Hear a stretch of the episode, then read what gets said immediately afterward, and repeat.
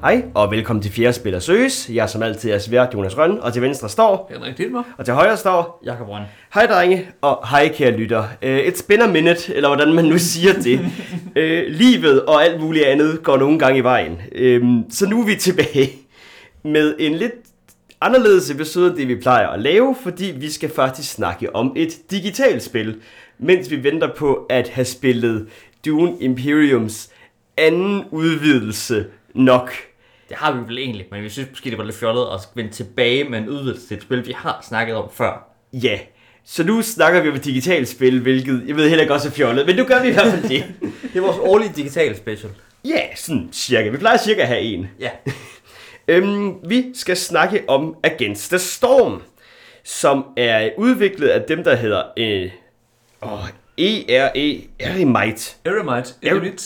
Eremite, hvad er det? Det er jo en enebor. En enebor. Okay, Ja øh, Aramite Games, og øh, de er udgivet af Hooded Horse. Og kort side note, jeg ved ikke, øh, om I, du kan lytter er til digitale spil, men generelt alt det Hooded Horse udgiver, hvis du har lidt samme smag som os, så burde det være nogen, du holder øje med.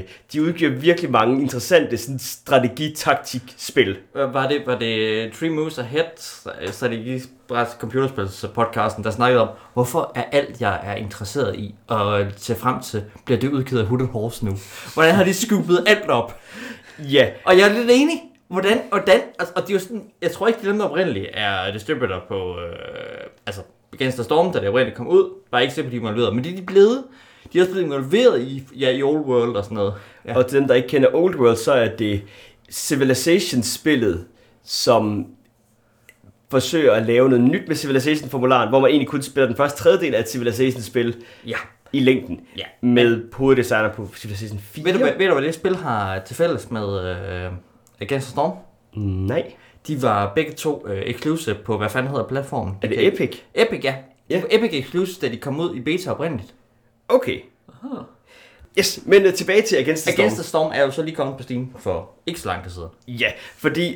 er Against the stadigvæk i Storm beta. Skal vi lige snakke om, ja, fordi det er oprindeligt udkommet i Early Access i oktober 2021. Og nu snakker vi altså, er vi i marts 2023. Mm-hmm. Ja, Ja. så det har været lidt undervejs. Øhm, og du spillede det Jeg spillede det i oktober og december og januar. 2021-2022. Ja, Ja, og jeg hoppede på det her for nogle måneder siden. da det kom på Steam. Ja, lidt, lidt, lidt, måske lidt efter. Ja. Og så tvang jeg Henrik med over. Yes. Og jeg har så spillet det igen. Jeps. Så jeg har spillet det for nyt. Jeg har faktisk prøvet at spille den, den, den, den nye udgave af det også. Og det er jo også, ja, som sagt, ja, stadigvæk i Early Access. Ja, Øh, men jeg tror, Jonas også skrev noter om, at det er jo som om, at det er et færdigt spil. Der er sådan nogle balance changes en gang imellem. Måske lidt content, de udvider med.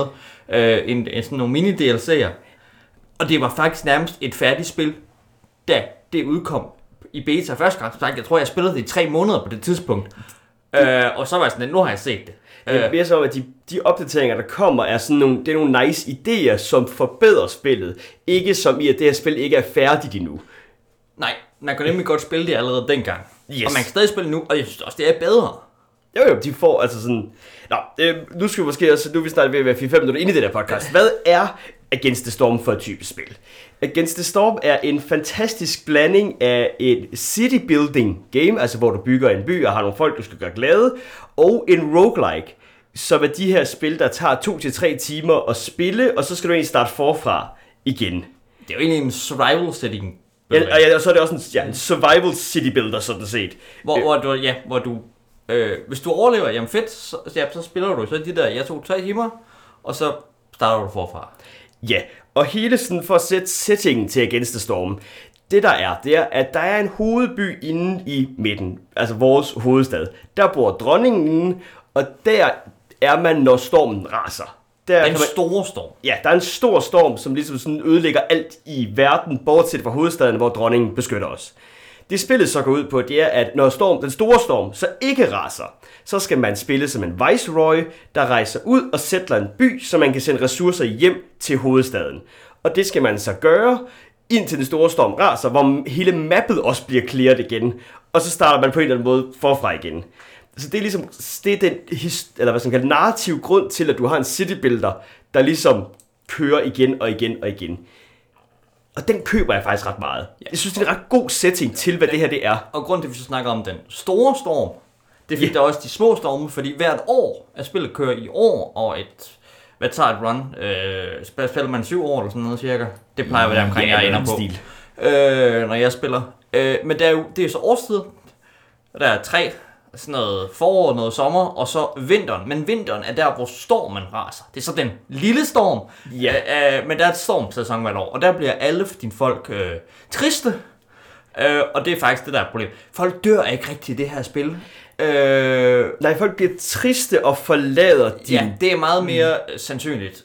Det ved jeg ikke. Altså, der, der findes jo en dejlig... Øhm, der findes jo en dejlig opgradering, hvor man får en masse kød, når ens... Øh, når Folk. ens, folk øh, forlader stedet. ja, Ja, som det hedder kannibalisme. Ja, øhm, så jeg, jeg tror, at... men jeg synes ikke rigtigt, jeg har oplevet, at folk dør. Men hvad, Altså, der kan selvfølgelig være events og sådan noget, der kan slå... Ja, det kommer vi tilbage Folk til. ihjel, ja. ihjel men, men for det meste tror jeg nærmest aldrig, jeg har et spil, hvor nogen dør. nej. Øh, men, men folk kan godt forlade din by, og det kan også gå galt. Ja, der er jo sådan en eller anden timer i, at... Øh, Ja, fordi den tror jeg, vi gerne lige snakke om nu her, fordi den måde, det her spil så er et Survivor City-billeder på, er ligesom, at du har en tid til at udføre din opgave på. Dronningen er utålmodig, så hvis du er dårlig Viceroy, så lukker hun så at sige dig ned. Det er den store timer. så w- w- lost condition er jo, at øh, det er Queen's Impatience når max. ja, Øh, og den kigger langsomt op, og når du så øh, får... Er det favor? Ja, når du så gør noget, der gør hende glad, så bliver hun mindre impatient med dig. Så Ja, det og så hver gang du så når et nyt favor point, går du også et point ned i... Øh, impatient. Ja, og de, begge, to, begge skalaer er sådan nogle faktisk, altså løse mere. Det er ikke bare 1 og 2, det er også noget 1,37 du kan have. Ja, ja. Fordi der er nogle ting, der kan give dig. Ja, og så på den måde, så skal du nå os op til, og, og ja, win condition er jo så, at du når op på nok favor, inden du når op på nok impatience. Yes. Og en ting, du... Altså, og impatience stiger forresten også, hvis folk forlader byen. yes, for det er jo nemlig det. Og det der med, at... Hvad det så Udover ellers? det er dårligt, at folk forlader byen, ja. Udover at dronningen bliver utålmodig, så det der også sker, det er, at de her små storme, der kommer hver sæson, de bliver mere og mere voldsomme. Det vil sige, at de folk, der sådan er uden for hovedstaden, som er dem, du har med at gøre, bliver mere og mere træt af at være uden for hovedstaden. Så hver sæson bliver de folk mere og mere sure, så man skal ligesom hele tiden også forsøge at opveje, hvor slem stormen er, med at give dine beboere det, de gerne vil have. Ja, og faktisk så bliver stormen teknisk set ikke værre. Det er fordi, at øh, skoven bliver mere hostile med årene, og mm. skovens hostility gør, stormen bliver værre, desto mere hostile skoven er. Men, men stormens hostility er også slemt i sig selv, også når det ikke er storm faktisk. Ja, Ja, det er sådan lidt en funky bekendt. Men gru- grundlæggende sådan, timeren er, at dronningen er utålmodig, og dine folk får det mere og mere nederen. og hostilityen stiger ved sådan noget, med årene, og den stiger, når du har flere folk, og den stiger, når du fælder træer. Yes. øh, og den stiger så, når vi kommer til det, der er det spændende ved det spil, når du får ind i nye hvad, lysninger. Ja, Glades. Ja. Yes. Fordi, også lige for at sætte sådan, hvordan ser det her spil egentlig ud, når du spiller det. Øhm, du starter med en lille by i en glade, altså en lysning, og så er der masser af skov omkring dig, og masser af lysninger omkring dig, som du sådan hakke ind i. Og det er også, det er sådan, det her spil ser ud. Det er jo bare lige for sådan at prøve at sætte, hvad det er, du, det hvorfor der er med skov hele tiden også. Sådan, det er fordi, du rent faktisk skal fjerne noget skov løbende i det her spil, øh, også fordi du skal have noget varme. Øh, ja, fordi det er koldt uden for hovedstaden, så en vigtig ting det er også, at du skal sørge for at have noget brændsel hele tiden til din by. holde de Eternal Flame i gang, for Ja. ellers så... øh, Det regner jo hele tiden. ja, det, har vi fået sagt det? Nej, det her spil, det er jo det, de kalder Rainpunk. Øh, Åh oh, ja, det er rigtigt. øh, det er sådan lidt, ja, lidt steampunk-agtigt noget af teknologien og sådan noget. Og så er det, er det en verden, hvor, jamen, fordi du har den store storm, og den knap så store storm hvert år. Men altså, i foråret, der regner det altså også hele tiden. Sådan noget småregn. Øh, og det regner hele tiden af hvert. Lige om sommeren kan det godt altså klare op. Jeg tror, den, den, den hedder Clearing. Mm. Clearance. Clearance er sommer, øh, og, og foråret er, er drizzle. Yes. Der småregner det kun. Og, det er sådan, og den her regn er sådan lidt magisk, i den forstand, at man kan bruge den til forskellige former for ressourcer. Øhm, okay, vi er ved at snakke meget øh, over det spil. Den sidste overordnede ting, der skal siges, det er, at du sagde, at du havde nogle folk, der bor i din by. Det er ret vigtig del af det her, er, at de her folk i din by tilhører forskellige raser. Du kan have mennesker, du kan have bævere, du kan have lizards, og du kan have harpier. Og de er ved at udvikle flere Og raser. lige om lidt kan du have en femte race. Ja, som en rev, tror jeg. Er det ræve? Ja. Er ikke det, Henrik? Du nu ligger. det er det. Godt. Og de her forskellige raser har nogle generelle behov, de sådan er lidt fælles om. De vil gerne have et hus, og måske endda et nice hus. Så vil de, Men det er forskelligt, hvad for et hus de vil have. ja, så vil de også gerne have noget nice at spise, men det er forskelligt, hvad de kan lide. Så vil de også gerne have noget luksus, for eksempel kan komme i bad, eller Nej, sådan. nej, det er bæveren, der vil have det. Nå, ja, ja. Det vil de Jeg vil gerne have services. Ja. Og en af servicesene er luksus, det er derfor, jeg... Øh, Ja, eller, sådan, eller øl, eller sådan noget. Men det er også forskelligt, hvad det, hvad det er, de gerne vil have. Så meget af det, de spil går ud på, det er, at du skal bygge din økonomi op til at kunne give dine folk det, de gerne vil have. For når de er glade, så forlader de dig ikke. Og du får faktisk point af at have glade folk. ja, hvis de bliver meget glade, så begynder din reputation at, at stige også. Yes. Og så får du også reputation af at klare quest. Der kommer løbende quest i det her spil, som også handler om, ofte handler omkring, at du skal samle en vis form for ressourcer. Eller udforske glades, eller bygge et eller andet, eller... øh, Der er mange forskellige ting. Det er sådan, yeah. jeg tror, at Quest dækker over nærmest over alt, hvad der kan være i det her spil. Yes. Ja. Og det er der, hvor, altså, der er jo de her, det er der, hvor roguelite elementerne virkelig sådan kommer ind, det er de her øh, ting, man vælger. Fordi at man vælger ligesom, hvad for nogle missioner, man vil, man vil påtage sig. Man vælger, hver gang man ligesom når en vis mængde reputation op, så vælger man også blueprints, og hvad for nogle bygninger, man kan bygge. Og man, hver gang der er gået en storm, så vælger man også et, hvad hedder det, cornerstone, Cornerstone. som en eller anden bonus, nogle gange også med en tilhørende penalty, der følger, der følger med. Og på den måde så bliver hvert run også øh, lidt forskelligt. Ja. Øh, det er ikke bare så, at man ligesom har en, hvad skal man sige, en standard pool af bygninger, som man bygger fra. Nej, og det er nemlig det, der, at det, der er virkelig interessant ved det her spil. Det er nemlig den her måde, du unlocker bygninger, efterhånden som du får flere og flere point, så du får mere og mere arbejde med, hvis det her ligesom sådan går op for dig. Nu håber jeg, at du har en overordnet idé omkring det her spil, kære lytter. Øhm, til at starte med, øh, grunden til, at vi snakker om det, er selvfølgelig, fordi vi faktisk synes, det er ret fedt. Nu kommer jeg så løbende her de næste, jeg ved ikke, 45 minutter og halv time, hvor lang tid vi til at smide nogle pointer ud øh, til mine kære medværter, for at høre, hvad de tænker. Fordi vi prøver ligesom igen, sådan, ligesom vi gør med brætspil, hvad er det egentlig måske, der kunne være forbedret ved det her spil, og hvad er det så, der er rigtig godt? Og modsat et brætspil, som jeg er blevet lavet en gang i vores hænder, så kan de jo patche det her spil. Så det kan være, at de forbedrer nogle af de her ting. Øh, faktisk. Ja, jeg vil sige, det første pointe, jeg har, det er i forhold til det her quest-system. Jeg synes, det er rigtig fint, at man ligesom, du, ved, du får nogle løbende quest, og dem, sådan, så har du nogle mål for dit spil, så giver det nogle point, så lader der komme op og åbne nye blueprints. Jeg synes dog nogle gange, fordi der er den her random natur i, hvad du får af quest, at jeg nogle gange bare føler mig stuck. Fordi sådan, okay, de første tre quests, dem har jeg ret svært ved at klare, fandt jeg ud af. Og så kan jeg faktisk ikke få prikket hul på den her byld, hvor jeg får unlocked nye bygninger. Og så er det faktisk ofte det, der gør, at jeg synes, jeg taber et run. Det er, at jeg faktisk kommer dårligt fra start, fordi jeg er for dårlig til at klare min første quest.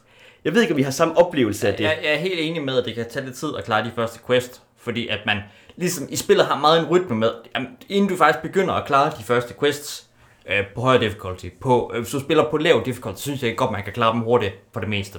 Mm. Så de er også meget nemme tit. Så er der sådan en eller anden quest med at bygge to woodcutters. Ja, det er det første, jeg gør alligevel.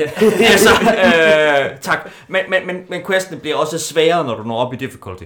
Og der synes jeg nærmest, ja, hvis du spiller på højere difficulty, så starter man med at lige at stabilisere, få lige det gå et år eller to, øh, få bygget nok woodcutters, få bygget nok af de her gather camps, øh, og til ressourcer, der ligger på mappet, man kan samle op.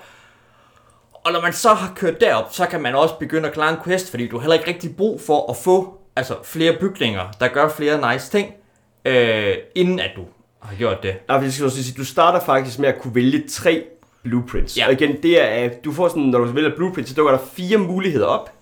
Tre. Tre, fire, hvis du har upgradet til det hele, tror jeg. Fire, hvis der, du har- der, er, der er et progression system med nogle permanente upgrades i det her. Klassisk også, med, også med flere og flere bygninger, der bliver unlocked. Altså, det er så andet progression system, for det er hvad for en level du er. Men der er et progression system, hvor du kan samle ressourcer, world ressourcer ind, og så unlock. Ja. Men meget af det her spil er så sådan, så samler du, så vælger du de her bygninger til at blueprint til at starte med, og så skal du nok have bygget dem op, inden du så begynder at unlock, ja. Ja.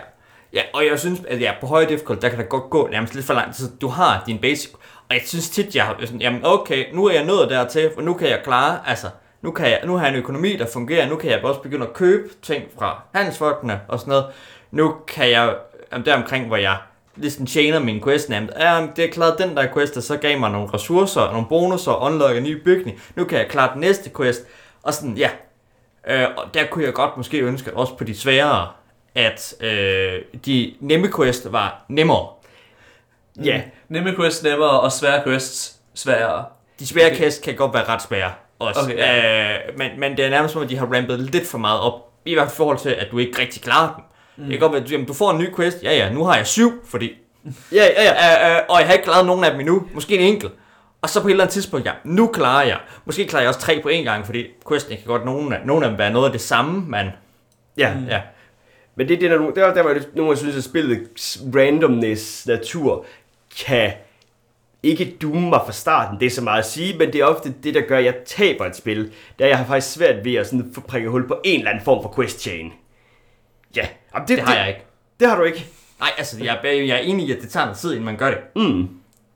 Taber du det her spil? I spiller du ikke på højere difficulty. Ja, åbenbart ikke. Nej, for det er det det næste, jeg vil snakke omkring. Øhm, det er den her sådan, form for spillet laver sværhedsgrad på. Og det er en meget klassisk roguelike måde at gøre det på, hvor du har et spilmekanik, og det kører du ligesom med. Øh, og det er ret solidt. Men efterhånden, som du så klarer det, så kan du unlock nye levels. Og jeg synes, nogle af de her levels i sværhedsgrad, de har nogle ret vilde spring nogle gange. Altså nu har jeg også spillet, jeg spillet det her rigtig meget med min kæreste, så vi har ikke spillet det sådan sindssygt hardcore.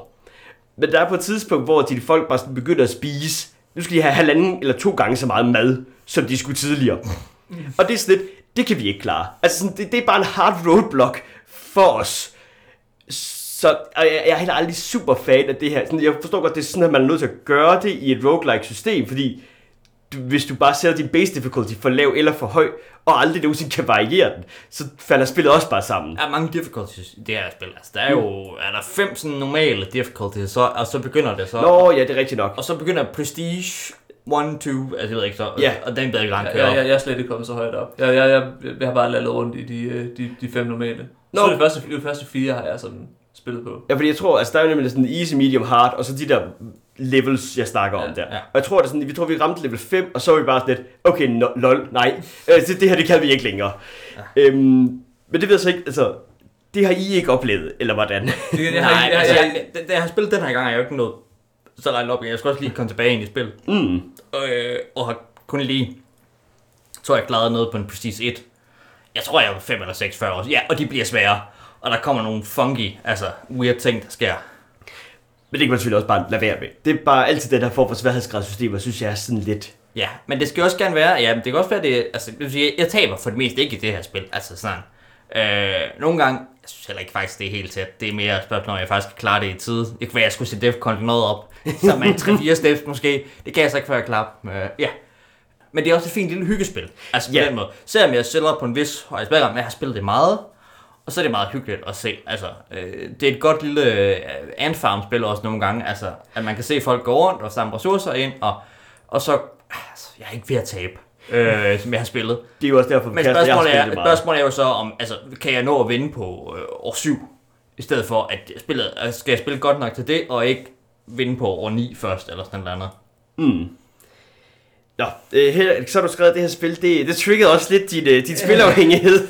det er jo... er Øh, det en kritik, eller hvordan skal man sige jeg, tror, jeg tror, det er sådan en, hvor, øh, hvor jeg siger til øh, Against the Storm og udvikleren, det er ikke, det er ikke jer. Det er mig. De har lavet dejlige vanedannende spil. De har lavet Det er jo det, man gerne vil, når man laver et computerspil, ikke? Ja, ja. Så det... Øh, nej, jeg, øh, jeg har... Øh, det skal lige siges, jeg har ikke spillet det her spil i lang tid. Øh, jeg har ikke spillet computerspil i lang tid. Jeg har printet sådan et fint lille, hvad hedder det, A4-ark, jeg man hængt op på et tidspunkt, hvor der står Video games make me miserable, fordi jeg bliver afhængig af computerspil. Og det, har jeg bare, det må jeg bare indse, at jeg kan ikke, jeg kan ikke, jeg kan ikke have computerspil. Jeg, jeg har fjernet, jeg har skjult alle spil på mit Steam, der ikke er Tabletop Simulator. Fordi jeg bliver bare, jeg bliver bare bit af det. Det suger mig ind, og jeg bliver ikke... Og det, og, og det ødelægger mit liv. Tak, tak for at dele, Henrik. Og, og den realization er så kommet med Against the Storm. Ja. Så på den måde, der Har han han ikke kommet før, så Det der er kommet så før, så Jonas af for dag. genfundet. Jonas Ja. han prøvede at sælge dig crack. Det er Ja. rigtigt. Og det, er Altså, altså, altså, jeg husker første gang, at, øh, hvad hedder det, at, øh, Jonas, første gang du sagde, at, øh, at jeg skulle spille Against the Storm, så, øh, så var jeg sådan, ah, jeg ved ikke, om jeg har lyst til at spille computerspil igen, og så var jeg sådan, jamen det, det handler om det her, det her, det her, og så sådan, åh, det er mit jam. Men det er meget godt. Øh, Og så gik der jo altså flere, Ja, det det en gik måned der- eller sådan to, der gik ret lang tid, hvor du så lige pludselig har haft en weekend, hvor du ikke skulle noget, og så screenshottede du til mig, nu hvor du er gået i gang. Ja, Øh, men det er meget godt, og det er lidt vanedannende. Også fordi der er det der metaprogressionssystem, hvor man siger, jamen lige en quest mere.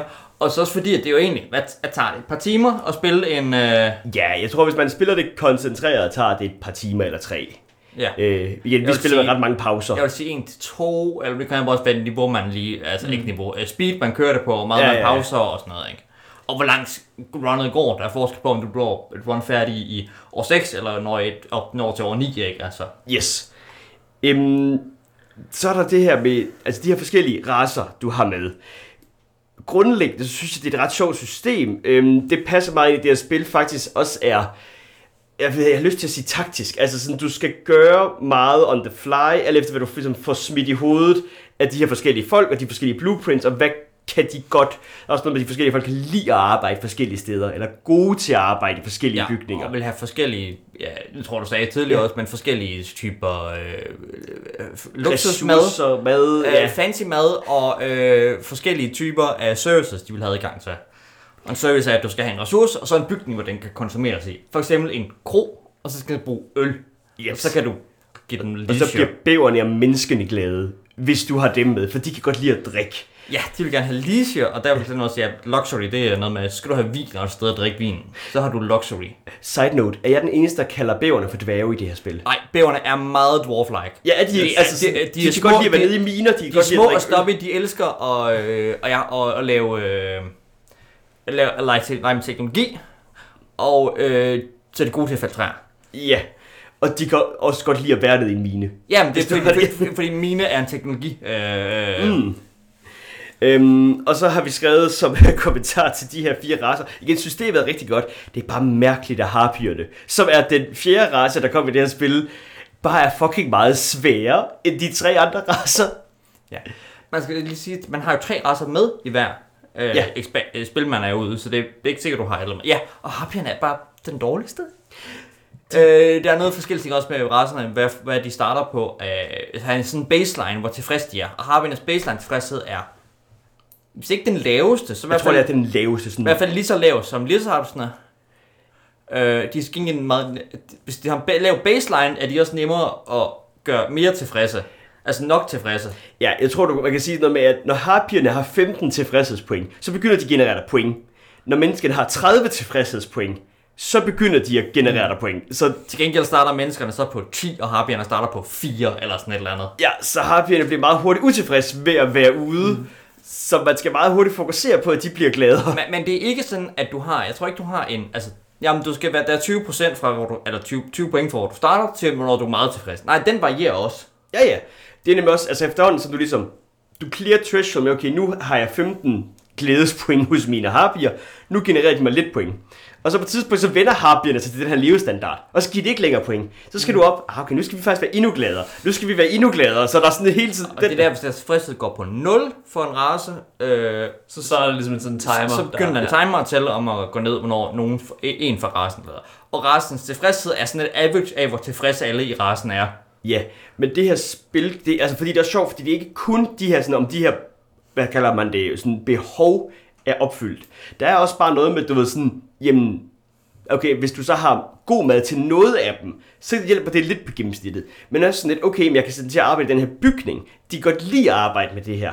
Okay, jeg kan faktisk også gøre arbejdet i den her bygning nemmere, så de folk, der er i det, så du har mange sådan Så tager det levers. så, så racens gennemsnit op, ikke? Ja. ja, så der er mange levers at dreje på i forhold til, så det er ikke sådan så binært, som det måske kan lyde, hvilket det er faktisk ret sjovt. Du kan sidde ret meget og sådan prøve at fifle med ting, hvis okay, nu er stormen lidt, den lille storm lidt i gang, og kan min Harvey er lidt utilfreds. Okay, sådan, jamen kan jeg ikke lige sådan, kunne jeg ikke bare bygge en fucking weaver, weaver mere? Min Harvey kan godt lide at sidde herinde, af, så de skal ikke lave noget. De skal bare sidde i den her bygning og synes, det er fedt. Og så kan de ligesom komme ud og lave noget andet, der står. det, er her, det er her, jeg kan få lov til at arbejde med stof. Ja, det har ikke noget stof, du skal arbejde med. Nej, nej, men det er fedt at være Ja, det er fedt at være i bygningen. Jeg er assigned til at arbejde med stof. Det er fedt. Fordi det, det harpierne godt kan lide. De kan godt lide at arbejde med stof. Stof og alkymi. Nej, alkemi er de gode Men, til. ja. Og, og igen, nu, nu går jeg lige på endnu en sådan side note. I kan godt høre, der sådan, det der med, at jeg siger, der er mange levers i det her spil. Jeg tror også, det er noget med det der med, som jeg snakker om lidt på difficultyen. Der er, der er et tidspunkt, hvor du, altså når du starter det her spil, så spiller du det, og så hygger du dig med det. Og så kan du gå lidt op i difficulty, og så spiller du og hygger dig med det. Og på et tidspunkt, så rammer du den her mur af sværhed, hvor det er sådan, okay, nu er det vigtigt, at den her øh, race arbejder her, hvor den har 10% chance for at lave dobbelt så meget, for ellers så producerer jeg ikke nok længere. Altså sådan, og at mine teknologier passer med den her produkt. Altså sådan, du kan nå et niveau af det her spil, som jeg godt kan respektere, som jeg ikke selv når. Øh, jeg når aldrig, jeg ved ikke, hvor mange timer, jeg har mange timer, jeg spiller det endnu, men sådan, jeg spiller det faktisk ikke for at blive god til det. Det var også mærkeligt at bruge mod difficulty. Nå, det var så... Du, du, siger, du, du spiller ikke for at være god til det, men du spiller på den stør- største sværhedsgrad af os alle sammen her. Yes. Yes. Øh, Men så ramte jeg buret, og så gad jeg ikke mere. Så skulle, så skulle jeg tage det seriøst. det er godt. Øh, hvor kom vi frem med racerne? Ja. Ja, Jeg tror bare, at det var sådan en... Racerne er et fedt, fed idé, men harpyerne er fucked. så er der nogen her, øh, og det er en, endnu en mekanik. Det, er- det er nogle af det her med, når man snakker med computerspil fra på brætspil, at brætspil har jo sådan en, der har en lille regelbog, der kan se alle mekaniksene. Det er ret nemt at gennemgå. Øhm, Against the Storm har jo også et handelssystem, hvor der løbende kommer traders, som du kan give penge eller ressourcer for at få andre ting ind. Det er i teorien meget godt, øh, fordi det incentiverer, at du kan ikke lave alting i det her spil. Det er også vigtigt at sige. Så du har også et behov for de her traders. Men er der nogen af jer, der vil sige noget mere om de her traders? For lige, jeg kunne Ja, mærke, at mit men var på vej. Jeg er ikke så glad for dem heller ikke. Altså, de, de har fået lavet et nyt handelssystem også, som ud over tradersne, kan du eksport Ja, øh, ting i sådan små mængder til nabobyer. Og det er meget fedt. Men det her med, at de der trader, de kommer jo kun sådan en gang om året, eller sådan, når der kommer der en trader. Og der kan variere, hvad for en der kommer. Så hvad for nogle varer, de har med, er heller ikke. Og de har mange af de varer, de har med. Rigtig mange. Men de har kun et vist udvalg af varer. Så det er sådan, du kan sige, ja okay, jeg mangler faktisk mad. Og nu kommer ham der bæver-traderen. Uh, han har ikke mad. han har Han har bygningsmaterials. bygningsmaterials og sådan, nå, fuck. Eller sådan, ah, jamen nu kom den trader faktisk, der har det der øl. Og jeg har jo egentlig en kro. Øh, og jeg kan godt, men jeg kan ikke producere øl. Om fedt, så køber jeg jo bare en masse øl nu, og så kan jeg vinde på. Ja, fordi det er nogle gange så, at den der trader kan også blive sådan din nemme sejr. Mm. I at du, okay, nu er jeg stabil. Nu mangler jeg bare at få pushet folk over den her threshold af glæde. Sådan, om du havde luksusressourcerne. Fedt. Haps, haps. Jamen, det, for traderen, det er med, hvornår du kan vinde, ikke? Altså, du kan vinde på de forskellige måder, men det er også meget med, jamen, har jeg en økonomi, der bare kan producere et eller andet, øh, gerne af nogle, øh, der er sådan nogle trade goods, hvor man kan tage, du kan tage en ressource, så skal du pakke den ned i en, En sæk. Øh, en sæk, og så er den endnu mere værd. Øh, og hvis du kan gøre det med et eller andet, for eksempel bare pakke en helvedes masse korn ned, eller sådan et eller andet, øh, og så sælge det, og så kan du købe de ting, du skal bruge til at vinde, som enten er jamen, de rigtige luxuries, som du mangler, eller øh, købe nogle øh, tools, Ja. øh, som er det, du skal bruge for at åbne de her crates ude på... Øh, Ja, det er vi slet ikke rigtig snakket om. jamen, det er, det er en anden måde, du også kan få po- point på. Der, der er nogle crates ude i de gladesene, og dem skal du bruge tools for at åbne. Øh, ja, Ja. Men jeg synes, jeg synes godt lide ideen med handelssystemet. Der er også noget med, at det her spil også sådan, du kan også løbende, øh, også nogle gange, når du klarer quests, får du også løbende små opgraderinger. Ja. Det kan du også købe hos traderen. Og det er den der med sådan, at det her spil på en måde har en masse små steps, du hele tiden tager for at blive bedre. Det er bare som, at de skal lige, eller man, jeg ved ikke helt, om jeg synes, de har fundet det gode med det her handelssystem endnu. Nej, jeg vil gerne have, at der også var en, altså ligesom at du har en eksportsystem med de her små ting, det er egentlig meget fedt, og det er ret nyt. Det var der for ikke sidst, jeg Det har spillede. været alt den tid, jeg har spillet. Så Nej. på den måde... øh, og det er nyt i forhold til, at jeg spillede første gang, og det er meget fedt. Men jeg kunne godt tænke, at der også var et importsystem. Altså, hvor jeg også kunne, ligesom, kunne få nogle buy-order, som de her byer, de gav mig, sådan at jeg... Altså, at der var en anden måde, end at de her store chunks af ressourcer, der måske er de rigtige, måske ikke, kommer. Ja. Øhm, så var der også snakken omkring de her cornerstones, man får en af hvert år. Øhm, og hvad er en cornerstone? Jamen, det er en upgrade til din by, som gerne er ret specifik, som ligesom sådan på en eller anden måde skal sætte en tone for din by. Et eksempel kan være, at du kan vælge, at du er en religiøs by. Så for hver indsendt, du laver, så bliver dine mennesker mere glade. Så det er altså det, det, det her min by er. Det er teorien omkring de her cornerstone. Jeg ved ikke, hvordan I har det med dem. Jeg synes, de er sådan lidt mærkelige. Altså, jeg er vild med dem. Jeg kan også godt lide dem. Hvad vil du sige, Henrik? Altså, jeg, jeg plejer altid at tage dem, der sådan fucker mig mest. Altså, jeg, det er sådan bare, bare sådan, jamen, ikke fucker mig mest, men fucker spillet mest op. Øh, men jeg synes, det giver, sådan, det giver lige den der sådan, at, at hvert run er, er, er, er specielt. Specielt hvis man ligesom kan udnytte dem rigtigt. De fede er bare dem, der gør noget særligt. Ikke? Og det er ikke alle sammen, der er lige impactful. Nej. Altså, der er mange af dem, der er sådan lidt, nå, ja, ja, okay. Uh, molded grain, eller sådan noget, at når din uh, grain production, den kan... Nej, det er ikke molded, for den giver... Uh, den giver, uh, hvad hedder det? Mushrooms. Svampe. Den anden, der er sådan en, hvor, hvor du kan skalere. For hver grain, du 20 grain eller 25 grain, du producerer, så kommer du til at producere mere af det. Mm. Så du lave nogle vilde ting med at ja, bare få masser af grain, og så er det det, din by laver. Uh, den fedeste, synes jeg, er nærmest, uh, er det E- Explorer Expedition Group, eller sådan noget, der giver dig minus 5 reputa- uh, tilfredshed ved alle, men så gengæld giver dig plus 15 i et stykke tid, når du udforsker en ny glade. Yeah. Yeah. Og for den ændrer, hvordan du skal spille spillet. Og der jeg mangler flere som den. Altså, jeg mangler flere vilde, der gør nogle mere vilde ting, som også har nogle drawbacks. Uh, og det er der ikke altså, nok af. Altså, mm. de, de fleste af dem er sådan, ja ja, det er da fint nok. Men det er ikke sådan, nemlig så meget cornerstone. Nej, fordi det, jeg, jeg, jeg vælger dem aldrig, øh, de der sådan lidt mærkelige cornerstone. Øh, det er så også min skyld på en eller anden måde der. Men det kunne sådan være sjovt at være sådan, okay, i det her run, du, når du starter runnet, så får du at vide, by the way, den her by er faktisk en exploration by. Så nu er du tvunget til ligesom at spille den Det er jo som så en det, som explorer. faktisk øh, de- de gør i, øh, de har jo sådan nogle daily øh, udfordringer, hvor der er nogle lidt flere regler sat op for byen. Mm. Daily expeditions. Og det er så lidt mere det, man også kunne ønske, at Cornerstone var lidt bedre til. Men der får du lidt af behovet. Du kan gå ind hver dag og se en ny, ny setup med en ny udfordring. Det har også noget med, at det har leaderboard og, sådan noget. Ja, ja. Ikke fordi det er jeg- daily quest på en eller anden måde. Ja, ja, men det er sådan en daily... Her, her er den her by, her er der præcis de samme ressourcer og folk, alle starter med.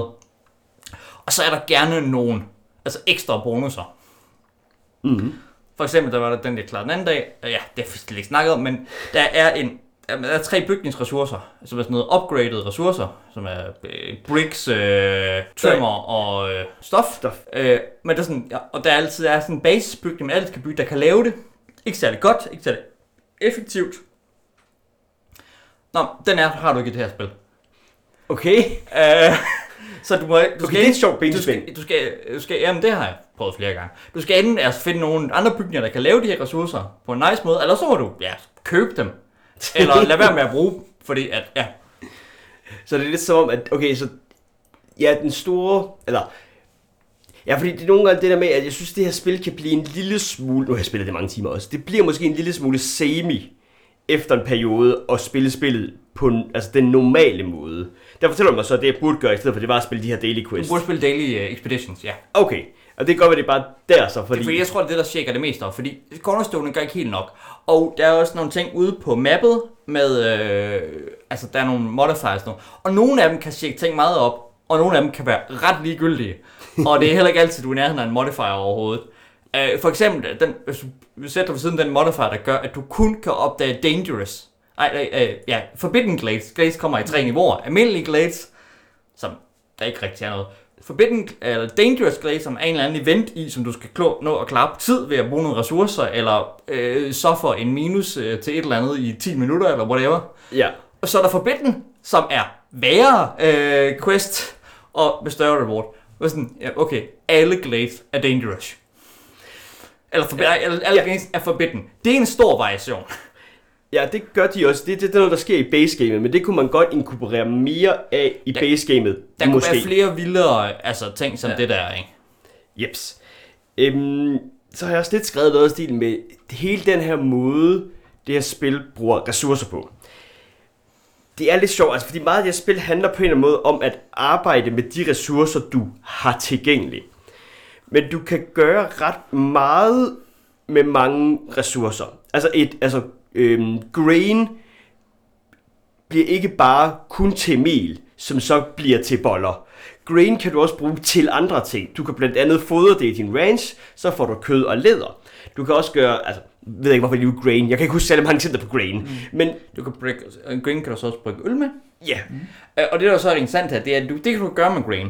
Men du kan også øh, lave mel af øh, hvad er det? Roots. Rødder, er det Ja, det er rødder. Ja, roots, øh, som er en anden ressource. Øh, eller du kan også brygge øl på roots, tror jeg. Øh, eller mm. ikke på berries, men der er en eller anden tredje. Altså det der med, at du, kan- du, du forskellige ressourcer, basic ressourcer, også egentlig også øh, intermediate ressourcer, mm-hmm. øh, trade resources, øh, kan laves til forskellige, altså, en ressource, en produktionskæde kan tage forskellige input, Jeps. for det meste. Der er nogle få, der kun kan tage et enkelt, altså, du kan kun lave tømmer af træ, men, øh, Men træ er også altid en ressource. men du har altid træ, altså. Mm. Øh, Og så er der også en del, det tror jeg, med de her forskellige blueprints, man har til... Øh, det er ikke sådan, at man ligesom har... Okay, nu har du en kiln, der kan producere de her ressourcer. De har også forskellige grader af, hvor gode de er til det, hvor meget return man får per... Øh, altså, hvor, jo, jo bedre det er, jo færre ressourcer bruger man faktisk på at altså, pumpe ind i dem, mm. i forhold til, hvad man får ud af dem. Ja. Øhm, så der er, sådan, der er et, nærmest sådan et, altså et mærkeligt sådan netværk af, hvordan ressourcer kan rejse og blive til andre ting. Øhm, alt efter, hvordan ens run ligesom udarter sig. Ja. Og, og, og de forskellige advanced produktionsbygninger har også sådan noget tre forskellige ting, de kan lave advanced i forskellige grader af, hvor godt det er. Nogle har sådan noget, en de kan lave virkelig godt, og så nogle to andre, de kan lave lidt bedre end med sådan en stjerne. Og nogle bygninger har sådan, at vi kan lave tre ting til to stjerner, eller ja, Og det er nogle gange det, hvor man... Det er, man jo ligesom får tilfældige blueprints. Du kan altid bruge noget af det, fordi noget af det gør, at du er bedre til at lave det, eller får som, eller sådan større return på det. For eksempel, du kan altid lave planker i en crude workstation, eller du kan få en sawmill. Og en sawmill er virkelig god til at lave planker. Det gør ikke nødvendigvis, at du laver noget nyt, men det gør bare, at du får meget mere ud af dit træ. og så man kan også lave nogle andre ting, knap så godt, jeg kan ikke huske, hvad den kan lave. Den kan lave, man kan pakke ressourcer og trade resources ned, eller sådan et eller andet.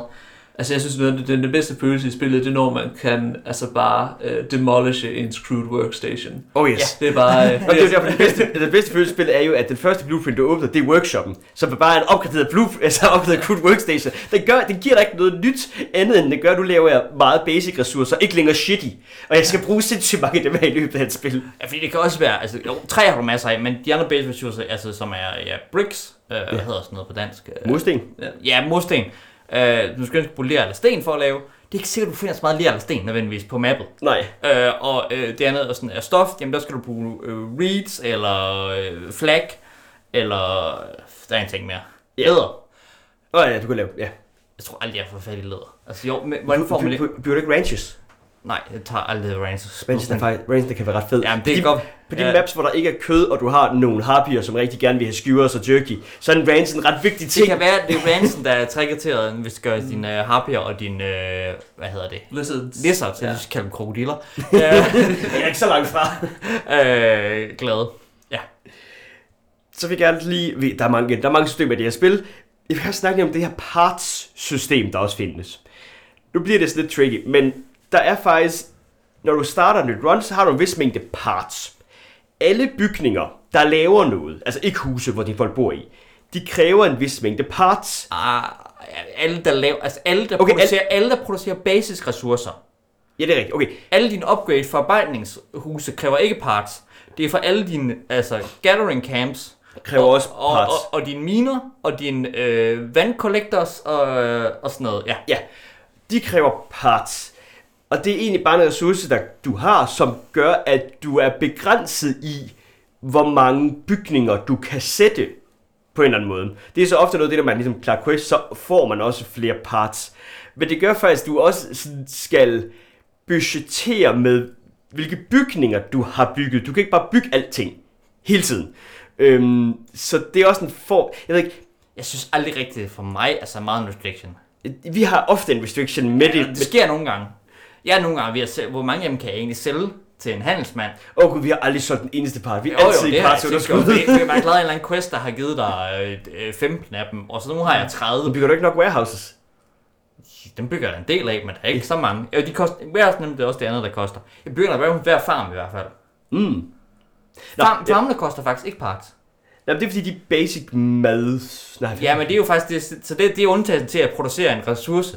Men til Ja. gengæld koster warehousene, øh, som, ja, det, ja, du ved en tangent, men warehousene der, hvor, øh, når du producerer en ressource i en bygning, øh, enten ved at hente den ind, eller sådan noget, så skal den hen til den nærmeste warehouse for at komme ind i en, Stockpile. i en stockpile. Og der er ikke noget med stockpile, hvor du har bare én stockpile. øh, og så skal man gerne bygge øh, warehouse, i hvert fald, og sådan lidt, ja, når du kommer lidt ud, skal du gerne have dem, og så gerne ved farmene, fordi at ellers kan de ikke nå at høste det hele, fordi de bruger for meget tid på at gå ind. Ja, jeg bygger nærmest altid en lade til hver eneste Mm. farm, jeg har. Altså, fordi at jamen, de kan ikke nå, af en eller anden grund, det er ikke smart. Der er lige sådan en ting i systemet. De ikke rigtig kan nå at høste ressourcerne, og så nå ind til den nærmeste warehouse med dem, og så nå at høste he- hele høsten. Hmm. Men hvis man bygger en warehouse lige ved siden af, så kan de godt... Eller, sku- eller, eller man kunne bygge tre farme. Øh, Jo, jo. Eller to farme, og så assigne nogle ekstra folk i, i høstsæsonen. Eller få nogle af de der små upgrades, der gør, at de kan høste eller plante 20% hurtigere. Altså sådan, Ja, der er ja, mange ja. sådan små... Ja. Men jeg plejer altid at altså bare sådan bygge et warehouse ved en farm i hvert fald. Mm. Øh, jeg snakkede også lige med kæresten, lige inden jeg gik ud og optage, sådan, igen, det er hende, jeg spiller rigtig meget sammen med, så sådan, okay, men hvad synes du egentlig også, der er fedt ved det her spil? Hun spiller ikke super meget computerspil, men hun var det sådan, det der ved at sådan sidde og se folk gå rundt i byen og optimere, altså vejene er ret fedt. Det ved jeg ikke, om vi overhovedet fik snakket omkring. Altså, det her spil grundlæggende, fordi en citybuilder også kan være ret nice. Altså, hvis, hvis du er det person, der har opdaget, at det at bygge et effektivt vejnet er en god følelse, så får du den her følelse rigtig meget at spille det her spil. Altså, andet så har det her spil så ikke så meget sådan city builder med, hvor præcis og effektiv din logistik er og sådan noget. Det er ikke det, der er fokus af. Så mange forskellige bygninger og huse og store ting bygger du heller ikke. Du bygger nok. Du bygger nok, og det er fint nok at lave en, en nogle veje, og at de gerne skal, dine øh, veje skal gerne ligge tæt på øh, dine lager, øh, de centrale Og der er lager. forskellige grader af veje. Ja, ja. Husker I nogensinde at opgradere jeres veje? Nej. ja. Det, Det, det, det, det, det, det, var det mest æstetisk? Nå, okay. Åh, ja. Jeg er så dårlig til det. Ja, der er også noget med, at du kan, ligesom, du kan bygge blomster og sådan forskellige æstetiske udtryk i det her spil. Og det gør faktisk, du skal bruge det som en del af at opgradere dine hearts, dine sacred flames. Ja. Lang historie kort. Det, det behøver jeg ikke gå så meget mere ind i. Øhm, jeg er meget sådan, om, øh, her har jeg plads til blomster, her skal der være blomster. Og, og der, der er nogle mennesker, der nok et større Altså, altså, der er mange decorations, og det er fedt faktisk, at det er det der med, at, øh, at man kan opgradere, skal bygge dem for at opgradere til øh, sin, øh, sin heart, Mm. heart, Ja. Ja. Sin hearth, ja. heart, at det er en blevet en ting, fordi i gamle dage, i det her spil, der var det jo, decorations var jo bare noget, du kunne bygge for sjov. Mm. Ah, yes. Øh, og der er mange af dem, og der er selvfølgelig nogen, og det er fordi, der er nok nogle folk, der spiller det her spil lidt mere, end at jeg spiller et, en by, nu har jeg klaret den, fedt, videre til den næste. Mm. Og folk, man kan også sige, "Jamen, jeg continuer mit run. Jeg vil gerne have gjort den her by smuk, og spille lidt mere som en almindelig citybuilder. Jeg gerne tager lidt længere tid end to timer at spille. Mm. Øh, men det gør jeg ikke. Jamen, det, Og, det, og det kunne jeg jeg egentlig bruger, godt finde på, hvis- jeg hoppede tilbage i det. Hvilket jeg nok ikke gør. og, og jeg, bruger, ja, jeg bygger dem, jeg skal. Jeg tænker lidt over, hvor de står her. Og det kan være fedt nok at sætte en, øh, et vejskilt hen ved krydset, og, øh, og, og, Og lamper. Og, Men, men, men, men nogle gange så stiller jeg også bare en, øh, en pakke, der giver fire et eller andet sted, fordi at den giver fire, og jeg skal videre med det her spil. øh, altså sådan... Altså, det er mit by nummer 45 for helvede. Altså, så, øh, I den her måned, så øh, skal vi ikke bare videre? Åh, ja. Jeg tror noget af det, si- at vi kan blive med at snakke, men jeg tror noget af det sidste, jeg også lige vil snakke lidt om, er hele det her meta-progression system, der er. Jo, fordi godt nok, når du ligesom er færdig med din by efter 2-3 timer, så får du en vis mængde world resources med. Det tager- Citadel Resources hedder Citadel Resources, yes. Så du så tager med til hovedstaden, og så opgraderer du der. Det er noget, nogle gange så kedeligt som, at øh, dine folk bevæger sig nu 2% hurtigere, eller dine, der er altid en eller anden kedelig bonus, Ja. øh, med sådan et eller andet få procent bedre. og så er der nogle gange som, at du, øh, du har nu unlocket øh, Harpy-huset permanent. Nu behøver du ikke at bruge blueprints på det. Øh, du kan nu vælge flere blueprints. Øh, du kan nu spille med det Forbidden Altar, hvor du kan ofre noget af dine folk, øh, hvis stormen er for slem til at få bonusser. Jeg har ikke selv gjort det, men jeg kan godt lide ideen om det. Øh, Det er så ikke en, en upgrade. Er det ikke det? Nej, det, det forbinder aldrig bare unlocked, når du spiller på Prestige 1 difficulty. Nå, okay. Men, øh, Men ja, ja. Øh, men ja. grundlæggende så er det... Du kan det, unlock forskellige essential buildings også. Øh, du kan unlock nye choices til, hvad du kan tage med, når du øh, drager ud. Altså, jeg, kan, jeg er meget stor fan af at have unlocked øh, small farm. Jeps. Øh, så jeg ved, hvis jeg er på Royal Woodland, så tager jeg bare en farm med, fordi så kan jeg, så ved jeg, at jeg kan bruge fertile soil. Ja, ja for at kan bygge en farm, skal du finde en ressource, der hedder fertile soil, i stedet for en glade. øh, og det er der mere eller mindre af på forskellige maps. Vi har slet snakket om, at der er forskellige typer af maps. Nej, Øh, det er der også. som ændrer lidt forskelligt på, hvordan du skal spille, og hvad for nogle ressourcer, der er tilgængelige for at blive altså, samlet op, og hvor meget fertile soil der er, om, du, om der er ressourcer, du kan bygge miner af, Ja. og så er nogle af dem har også nogle specielle regler på mapsene, de gør også forskellige ressourcer, hvad for nogle ressourcer du fælder, når du får, når du fælder træerne. Ja, Ja, der er meget... det, det var en sejt, men det, det, det, men det er jo det, tilbage til, ja, vi skal lige snakke lidt om det. Uh, med hvordan at det varierer spillet, ikke? Altså, Mm. at de forskellige maps egentlig kan spille lidt forskelligt. Ikke så vanvittigt nødvendigvis, men en lidt forskelligt. Det er nogle gange, hvor du ligesom ser, okay, det her map har kød på sig naturligt, så vil jeg gerne have raser med, der er naturligt interesseret i at spise kød. Fordi det, det, det gør det nemmere for mig at gøre dem glade. Og altså, for eksempel har der Marsland, det der med, at du får en eller anden gathering bonus, desto flere gathering camps du har. Og Mm. at den har, at i Forbidden Glades, der er der nogle særlige, der ved du, der er en særlig fancy uh, gathering post sted. Uh, og det er der ikke i de andre. Så det er, sådan, jamen, det er måske mere et gathering run, hvor du går efter at expand ud og få uh, ud fra Mads Glade, og så gather de ting, der nu er i glæsen, og så rykker videre. Hvorimod, at jamen, hvis det er en Scarlet Orchid run, så er det sådan, jamen her, det er faktisk den ting, hvor jeg kan bygge miner, sandsynligvis. Mm. Så bygger jeg miner, og så sidder jeg egentlig sådan lidt mere indelukket, og så miner jeg meget. Ja. Øh, det jeg egentlig også gerne vil sige omkring det her, ja, sådan jeg hvad jeg... Nej, det er bare fordi, jeg gerne vil sige, at jeg får sådan en fantastisk Heroes 3-vibe af at se på det. Det ved jeg ikke, om I har tænkt over. Ja, helt sikkert. Den der, hvor man virkelig sådan kan se sit by, var sådan, nu bygger jeg en bygning, uh, så lukker den op. Sådan, og det synes jeg bare sådan, det var bare en af de sidste sådan fede visuelle elementer, jeg også gerne vil sige. Mm. Øhm, På, på sådan en, men den der city ligner egentlig ikke, sådan, der har ikke samme artstil som spillet. nej, det er sådan lidt weird. Øhm, der er noget ved, at de har tænkt tanken, så de lavede det, og så på et tidspunkt så kommer der en update, der gør, at det her bliver sådan lidt mere ens format at kigge på på en eller anden måde. Den du ser meget fed ud, men den ligner ikke, altså måde, Nogle gange så kigger du på din spillet modstand, så er der en bakke, så så er der et hus på den bakke, og det er sådan, Nå, det er meget fedt, den dukker op, men det her hus passer overhovedet ikke ind i noget som helst andet, der er her. Nu fik jeg lige sådan ligesom en tanke med det hele det her med sådan meta-udvikling, der er ligesom på tværs af og sådan noget. Jeg tror, hvis der er en ting, jeg sådan savner, så er det, at altså, Aggressive Storm lidt ligger inde i en slags sådan Twilight Zone mellem, at altså, der er ikke det her sådan store overordnede narrativ. Øh, der er ikke sådan den her sådan fortælling, man fortæller på tværs af de her. Det er egentlig bare sådan ud og ind, ud og ind. Der er noget cyklisk over det og sådan noget. Mm. Men der er ikke sådan, altså, det er ikke sådan, man tænker, nu er jeg kommet videre i, nu ved jeg mere om den her verden, end jeg gjorde før. Nej. Rigtigt og sådan noget. Øhm, og det er ligesom, det er, samtidig så er den heller ikke over i det her, hvor der er ikke sådan de her store sådan, øhm, der er ikke så meget emergent, altså øh, narrativ i det. Det er meget sådan, at fortællingen om hver, øh, hvad skal man sige, om, om hvert run er lidt den samme.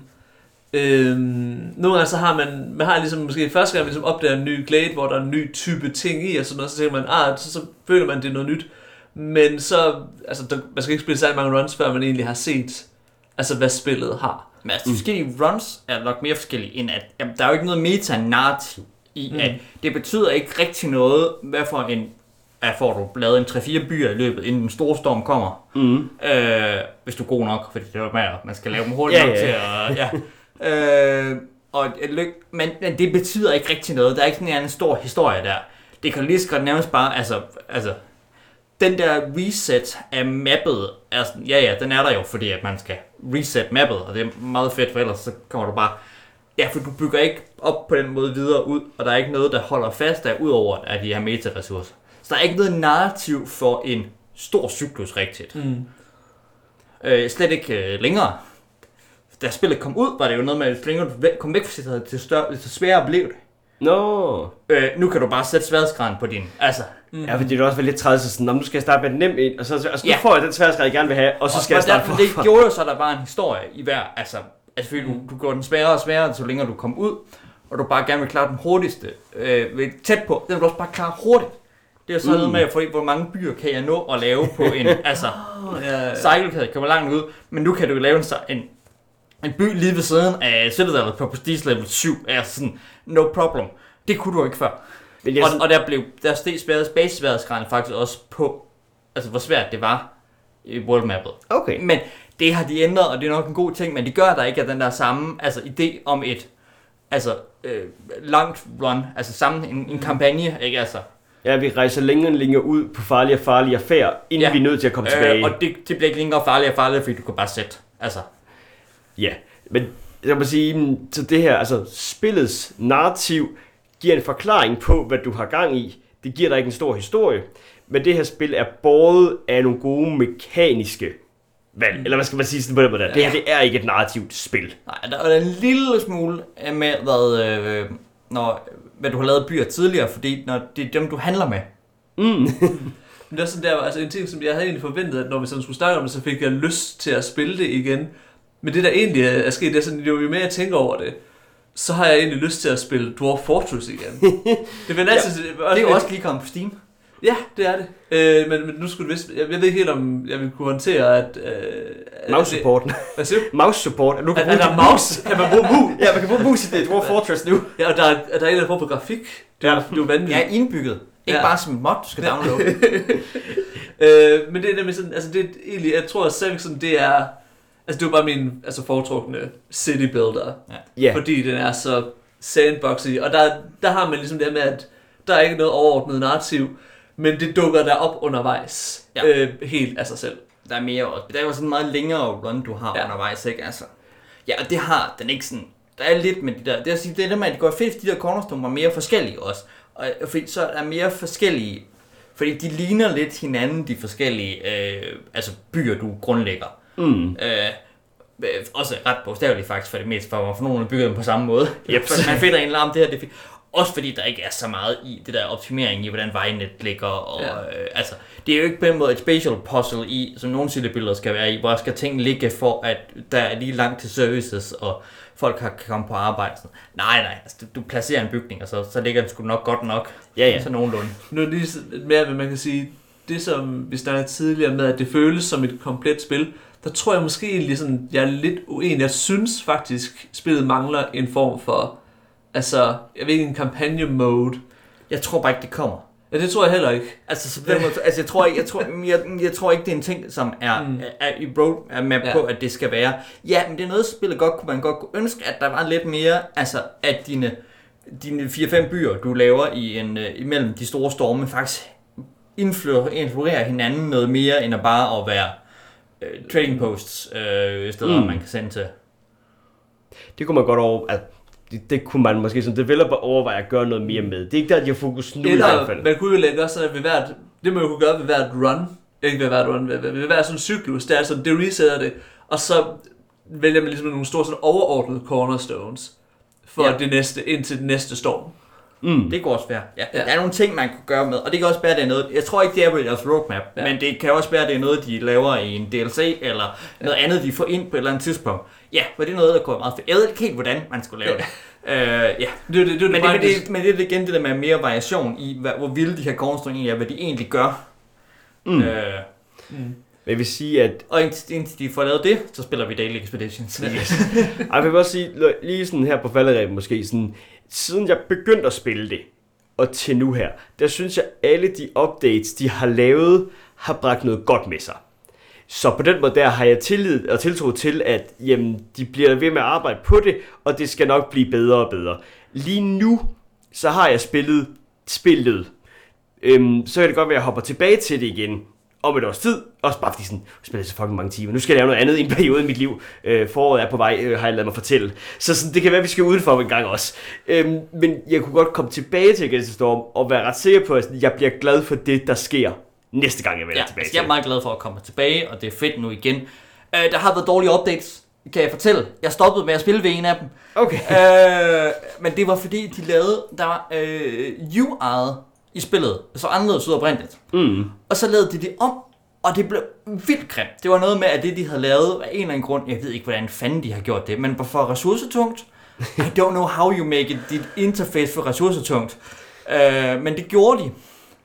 Øh, og så lavede de det om, og så lignede det sådan et eller andet sci-fi spil, interface, og det var sådan virkelig, nu har de fået lidt mere den der stil, mm. øh, har de fået tilbage igen øh, på en ny måde, og det er meget fedt, fordi det var sådan lidt, okay, det spil ser grimt ud nu. øh, altså, så, der, er jo grimt, der er jo et grimt UI på det her. Okay, nej, nej, nu har jeg nok også spillet nok, jeg havde også spillet rigtig meget på det tidspunkt. øh, ja. Og nu skal jeg tilbage, jeg tror, jeg skal hjem og spille i dag, øh, og jeg glæder mig til den femte race, som bare har været. Jeg tror, det var revne, der kom. Revne, de kommer. Og så, eller, jeg tror, at roadmapet også siger, jeg tror, det stadigvæk er år endnu, så jeg spiller Ja, ja, ja, ja, udkomme. Men det betyder jo egentlig ikke noget, altså, fordi Jo, så, stopper continuous development måske på det. Så er de nogenlunde. Så kommer nok en DLC på et tidspunkt. Ja, men det, det, er ikke sådan, at du kan hoppe ind i de her spil, og så er you gonna have a good time. Så kan du også hoppe ind i det næste år. Then you're still gonna have a good time. Der kommer jo en update, hvad er det, hver anden uge? ja, og nogle gange større og mindre. Ja, øh, nogle af dem er faktisk sådan ret Ja, drastiske, og Jamen, nogle gange de er har det lavet sådan... mange ting. Altså sådan, der er jo øh, der er det der Rainpunk-system, vi stadig ikke har snakket om. Man lavede med, at der er nogle geysers, øh, der kan give noget ved Rainpunk vand. Altså, de for nylig lige har introduceret Ja, sådan en lige for helt... nylig, og så kan du øh, upgrade dine bygninger, og så til at bruge det, og så, ja. Jeg var også bare sådan, at de lavede hele gather-systemet om fra da jeg startede til nu her, hvor de nu har small og big camps. Det havde de ikke før. Det er også en virkelig god update. Det er en god update ja, i, at der er ja, gathering ressourcer. Er der små og store gathering ressourcer? Små, har du nu camps til, at du altid bare kan samle. Det er meget fedt, det gør det meget mere interessant også at gå ud og udforske områder, selvom du ikke har. I hvert fald de små. Mm. Øh, ja, Ja. Er Og der der... er andre, andre ting, altså de har lavet, de har lavet det der heart-system øh, med, hvordan du kan opgradere det den, og du kan, øh, og huse skal bygges tæt ved dem nu. Mm. øh, I gamle dage kunne man jo bare bygge husen langt ud i skoven. Okay. Ja, ja, det var lige meget, hvor de var han, fordi så lavede de, så lavede de en, øh, det var så ikke, ikke heller ikke en af de gode øh, øh, patches, de lavede, hvor at folk, i stedet for at gå hjem ind til den nærmeste øh, hard og slappe af, ja. som de gør, de skal holde pauser, øh, så gik de hjem til deres hus. Det var ikke en populær upgrade. Jeg Opdatering. Så den blev øh, ændret til, at de så lavede det her district-system, hvor at det betyder ikke noget, hvor de folk egentlig bor. Men de, de husene skal ligge inden for en vis radius af et, øh, af et hard En varme kilde, ja. Øh, og som så også kan upgrade den til levels af, hvad det er, neighborhood settlement Ja. eller sådan noget. Ja, whatever. Jeps. Det var bare nogle eksempler på, hvad de har lavet af ting, og det er sådan nogle ting, de laver. Og nu kommer der så, ja, lige med lidt, en ny race. Og det har taget lang tid. Altså, de det harpierne var der, da jeg spillede oprindeligt. Okay. Øh, kom de med, der, altså med det run, jeg havde der. Øh, Jeg tror også, det er noget puzzle at få en race mere Mm. til at gå op på en nice måde. Ja, men det er jo det med, at der skal ligesom være et eller andet med, jamen, hvordan lige, vi laver overlappet med, hvad for nogle, øh, altså ressourcer kan de lige, og hvad for nogle services vil de have, øh, og hvad er de gode til, og hvordan, fordi hvis du skal lave en ny race, skal du nok også til at omdefinere Noget eksisterende. noget eksisterende om, hvad er det her egentlig for en type af bygning. Fordi den kan have nogle qualities, fordi hver race har en ting, de er gode til, og en ting, de er glade for at lave. Jamen, hvis du skal lave en ny race, så skal du lave nogle nye definitioner af, hvad ting egentlig er. Mm. Hvad er revne glade for? Og Jeg skal- er glad for, men også så skal du være for nogle eksisterende bygninger, skal vi nu konvertere til at inkludere den her type arbejde. Jeps. Jeg tror, vi vil have snakket øh, noget, der minder om en times tid. Er der nogen af jer, der har noget at sige her på falderæbet? Jeg tror, jeg skal se, hvad for nogle opdateringer, der har været til Dwarf Fortress, og så bare drømme om, hvad for nogle spil, man kunne have. Ja. Men, men Draw Fortress, det, det er stadigvæk for meget for mig. Jeg, jeg er ikke nået dertil i mit liv endnu. Øhm, Har I egentlig spillet noget helt andet? Ja, eller ikke? Har I spillet øh, Oxygen Not Included? Ja, Nej. det var jeg overhovedet ikke lige så imponeret af. Nej. Okay. Jeg synes bare, Oxygen Not Included, det var... Jeg blev bare træt af at kigge på det. Det var sådan noget med, sådan, så skulle jeg finde ud af, hvor gasniveauerne var henne. Så jeg skulle have mit gasmap overlay. Og så skulle jeg sidde og kigge, om den her gas er tungere end den her gas, så det skal jeg have. Og så løb jeg tør for vand i det. Og jeg kunne aldrig finde ud af, hvordan jeg groede ting. Sådan, det var på ingen måde lige så intuitivt, synes jeg ikke. Problemet i uh, ja, Not Included er, at man ikke at ting de dør af, at uh, man ikke kan gro. Deres farmsystem er lidt noget lort. Men ellers er det meget sjovt. Uh, og det har det været længe, og det er et meget øh, træls specifikt pep peeve, jeg har med det spil. Derfor spiller jeg det ikke længere. Uh, jeg er selv ikke så glad for udvidelsen egentlig. Uh, men jeg har spillet Not Included. Det er meget Dwarf Fortress-agtigt, med at du har nogle Folk har ikke personlighed på samme måde, men det er meget mere at bygge. Øh, ja, og det er jo så... Du har, du har ikke det samme emerging nar- narrativ der. Øh, det kommer nok ikke i øh, Hall of Fame på et museum for, øh, for brætspil. Eller ikke for computerspil. Mm. Godt så. Jeg tror, vi lukker lige så stille og roligt af her for Against the Storm. Hvis det lød interessant, så øh, er der som sagt en rimelig stor mængde thumbs up herfra. Øh, det kan du godt prøve. Du skal nok også have det sjovt med det. Og så tager runner heller ikke længere tid. Øhm, næste podcast bliver formentlig om Dune Imperiums anden udvidelse. Har vi ikke spillet det? Vi har spillet det to gange. Er det ikke nok til at snakke? Jo, det er det efterhånden. Øhm, og det kommer måske inden festival, hvor at vi kommer til at lave live podcast sammen med Papstinenser om noget. Der er noget i støbeskeen. Det bliver måske det. Og vi har heller ikke helt lovet, at vi alle sammen kommer til at være på den podcast. Ej, jeg har lovet jer, men det, jeg, jeg plejer jeg at kan steppe ikke helt huske, hvornår det er, og hvad vi ellers har signet op til at skal lave. Men det blev i hvert fald godt. Så øh, jeg tror, vi siger for fjerde spiller søges. Tak fordi du lyttede med. Og hvis du øh, vil se billeder af Jakob, der spiller Dune Imperium med meget dårlig grafik, så kan du følge os på Facebook. Tak for denne gang.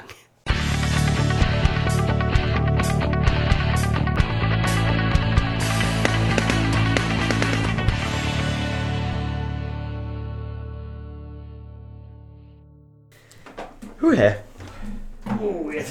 Ja. Ja, jeg skal altid huske, at bæveren ikke er dvæve.